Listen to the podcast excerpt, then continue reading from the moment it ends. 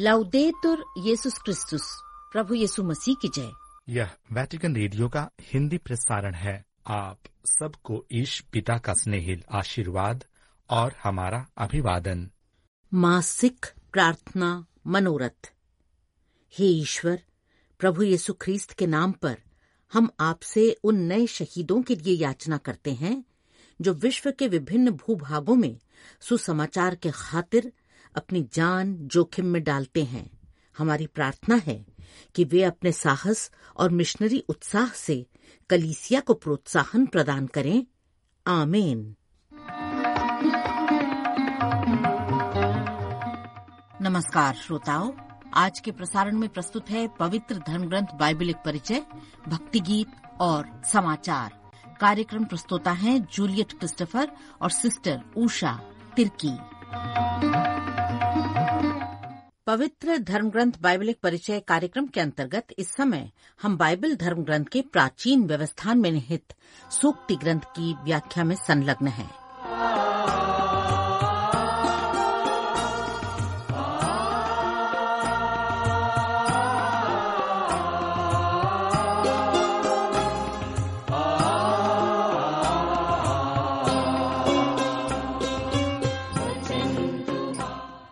अपार संपत्ति की अपेक्षा सुयश श्रेष्ठ है।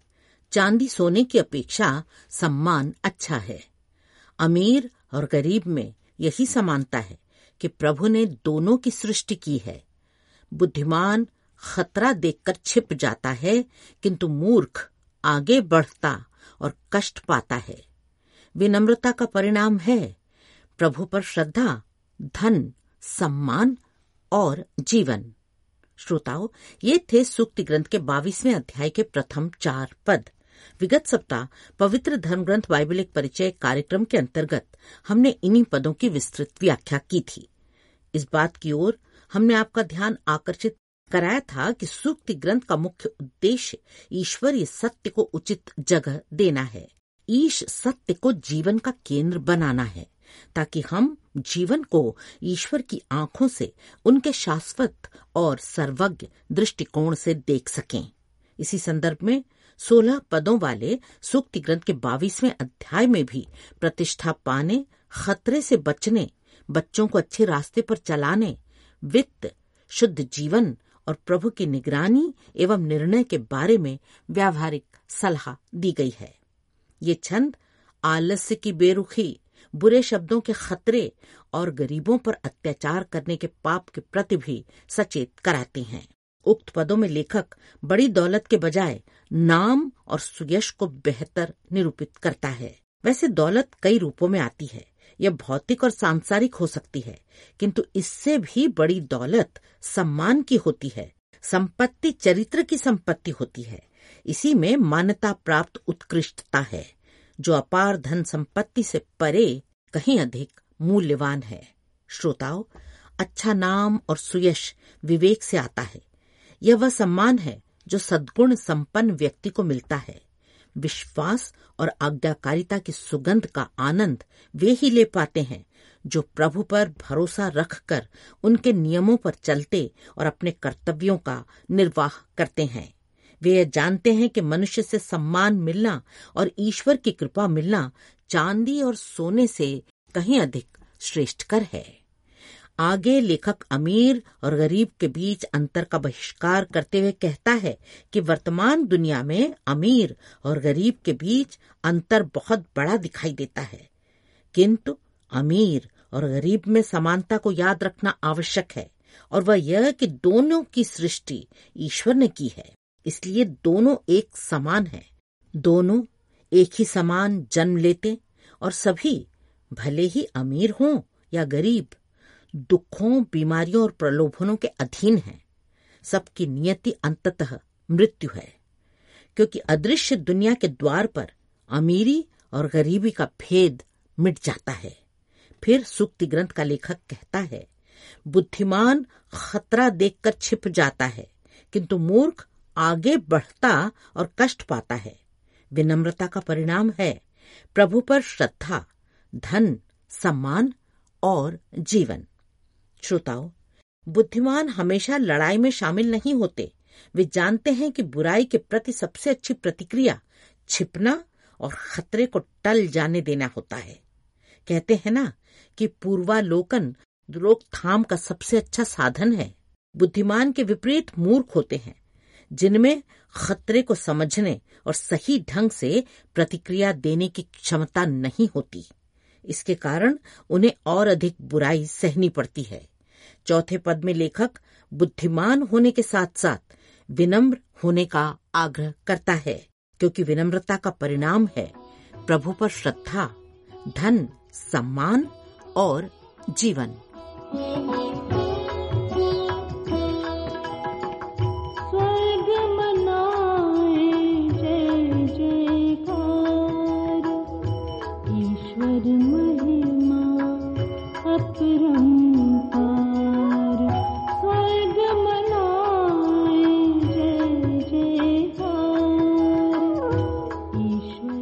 और अब आइए सुक्ति ग्रंथ के बाईसवें अध्याय के पाँचवें और छठे पदों पर दृष्टिपात करें। ये पद इस प्रकार है।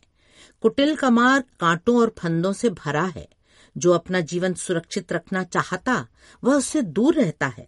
युवक को बचपन से ही सन्मार्ग की शिक्षा दो, वह बुढ़ापे में उससे भटकेगा नहीं।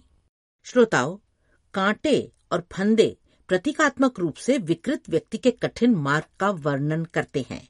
यह रूपक काम वासना और आसान पैसा जैसे प्रलोभनों को संदर्भित करता है, जो युवाओं को लुभाते हैं। नैतिक रूप से पतित लोग खतरनाक रास्ते पर चलते हैं, लेकिन यदि व्यक्ति अपना जीवन बदलना चाहते हैं यदि वे प्रलोभनों से दूर रहना चाहते हैं तो सबसे पहले उन्हें अपने उन रास्तों को बदलना होगा जिन पर वे चल रहे हैं। अपने गलत रास्तों से अलग हटना होगा। श्रोताओं, यह दुनिया का नियम है कि दर्द की चेतावनी के बिना ही हम दुनिया में रहते हैं, ताकि अपने आप यह समझ सकें कि हम कहाँ गलत हैं। फिर लेखक कहता है, जो अपना जीवन सुरक्षित रखना चाहता, वह उससे दूर रहता है। वह उससे दूर रहता का तात्पर्य गलत रास्तों से दूर रहना, प्रलोभनों में न पड़ना। लेखक कहता है कि बुद्धिमान पुरुष या स्त्री अपने जीवन की निगरानी करते हुए, एक प्रकार से अपनी आत्मा की रक्षा करते हुए विकृत मार्ग और उस मार्ग से जुड़े कांटों, फंदों और जालों से दूर रहते हैं। अभिप्राय यही कि जीवन में संयम और अनुशासन ज़रूरी है। और जिनके पास अनुशासन का विवेक है, वे जीवन के खतरों से बच जाते हैं। अस्त व्यक्ति अनुशासन और संयम के विकास का प्रयास करे। इसी प्रकार बच्चों को और युवकों को बाल्यकाल से ही सन्मार्ग की शिक्षा दी जाए, ताकि वृद्धावस्था में भी वे उस मार्ग से भटके नहीं। श्रोताओं, बच्चों को प्रशिक्षण की ज़रूरत होती है और माता पिता का काम केवल उसे किसी विशेष तरीके से बड़ा होने देना नहीं है, बल्कि उसे प्रशिक्षित करना है कि किस तरह वह जीवन में आगे बढ़े। हिब्रू भाषा में उक्त सूक्ति का अर्थ किसी बच्चे के व्यक्तिगत तरीके और झुकाव से संबंधित है। यह एक बच्चे की ताकत और कमजोरियों को समझने और उसे ध्यान में रखते हुए उसके पालन पोषण की चर्चा करता है। वस्तुतः यहाँ सूक्ति ग्रंथ का लेखक कहता है कि वयस्कों का दायित्व यह है कि वे बच्चों, किशोरों और युवाओं की शारीरिक और मानसिक क्षमताओं के अनुसार उन्हें प्रशिक्षण प्रदान करें, उनका मार्गदर्शन करें और सबसे पहले खुद अपने आचरण द्वारा उन्हें शिक्षा प्रदान करें। इसके बाद तीन पदों में यानी कि पद संख्या सात, आठ और नौ में लेखक कहता है, धनी दरिद्रों पर शासन करता और ऋणदाता ऋणी को अपना दास बना लेता है। जो अन्याय बोता, वह विपत्ति लुनेगा। उसके क्रोध की लाठी नष्ट हो जाएगी। इसके विपरीत जिसके चेहरे पर सहानुभूति झलकती है, उसे आशीर्वाद प्राप्त होगा, क्योंकि वह दरिद्रों को अपनी रोटी बांटता है। श्रोताओं यह आम बात है कि जिनके पास थोड़ा है, वे उन लोगों के अधीन रहेंगे जिनके पास बहुत कुछ है, क्योंकि वे उन पर निर्भर हो जाते हैं। उन्होंने उनसे समर्थन प्राप्त किया है और प्राप्त करने की आशा भी रखते हैं। अमीर गरीबों पर शासन करते हैं और अक्सर घमंड और कठोरता के साथ ऐसा करते हैं, जबकि ईश्वर किसी का तिरस्कार नहीं करते। इसलिए यदि अमीर अपने निर्धन भाई को कुचलता है उसके विरुद्ध अन्याय करता है तो लेखक कहता है कि वह विपत्ति को लुनेगा, उसके क्रोध की लाठी नष्ट हो जाएगी। श्रोताओ, जो अधर्म का बीज बोता है और फल पाने की आशा से अन्याय करता है, वह व्यर्थ फल काटेगा। जो कुछ उसे मिलेगा, उससे उसे कोई लाभ नहीं होगा और न ही उसे कोई संतुष्टि मिलेगी। उसे निराशा के अलावा कुछ नहीं मिलेगा। क्योंकि जो लोग दूसरों के लिए मुसीबतें पैदा करते हैं, वे अपने लिए मुसीबतें तैयार कर लेते हैं। अन्यायी के विपरीत सहानुभूतिपूर्ण व्यक्ति है जो दरिद्रों में अपनी रोटी बांटता है। यानी जो कुछ उसके पास है, उससे जरूरतमंद को भी दे देता है। ऐसा ही व्यक्ति ईश्वर का कृपा पात्र बनेगा, उसे ईश्वर का आशीर्वाद मिलेगा।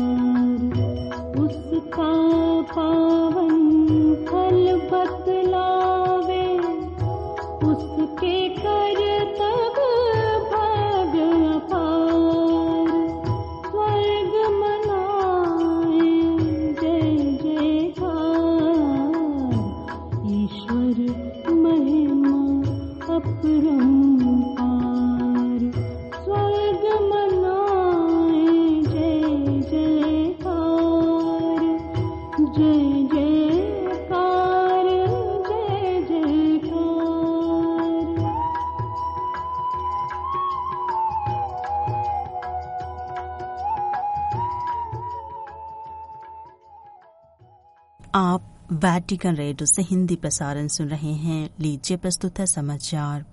पोप फ्रांसिस ने विश्वासियों को याद दिलाया है कि हमारी प्रार्थना रटी रटाई नहीं होनी चाहिए, बल्कि भरोसे के साथ दिल से निकलनी चाहिए।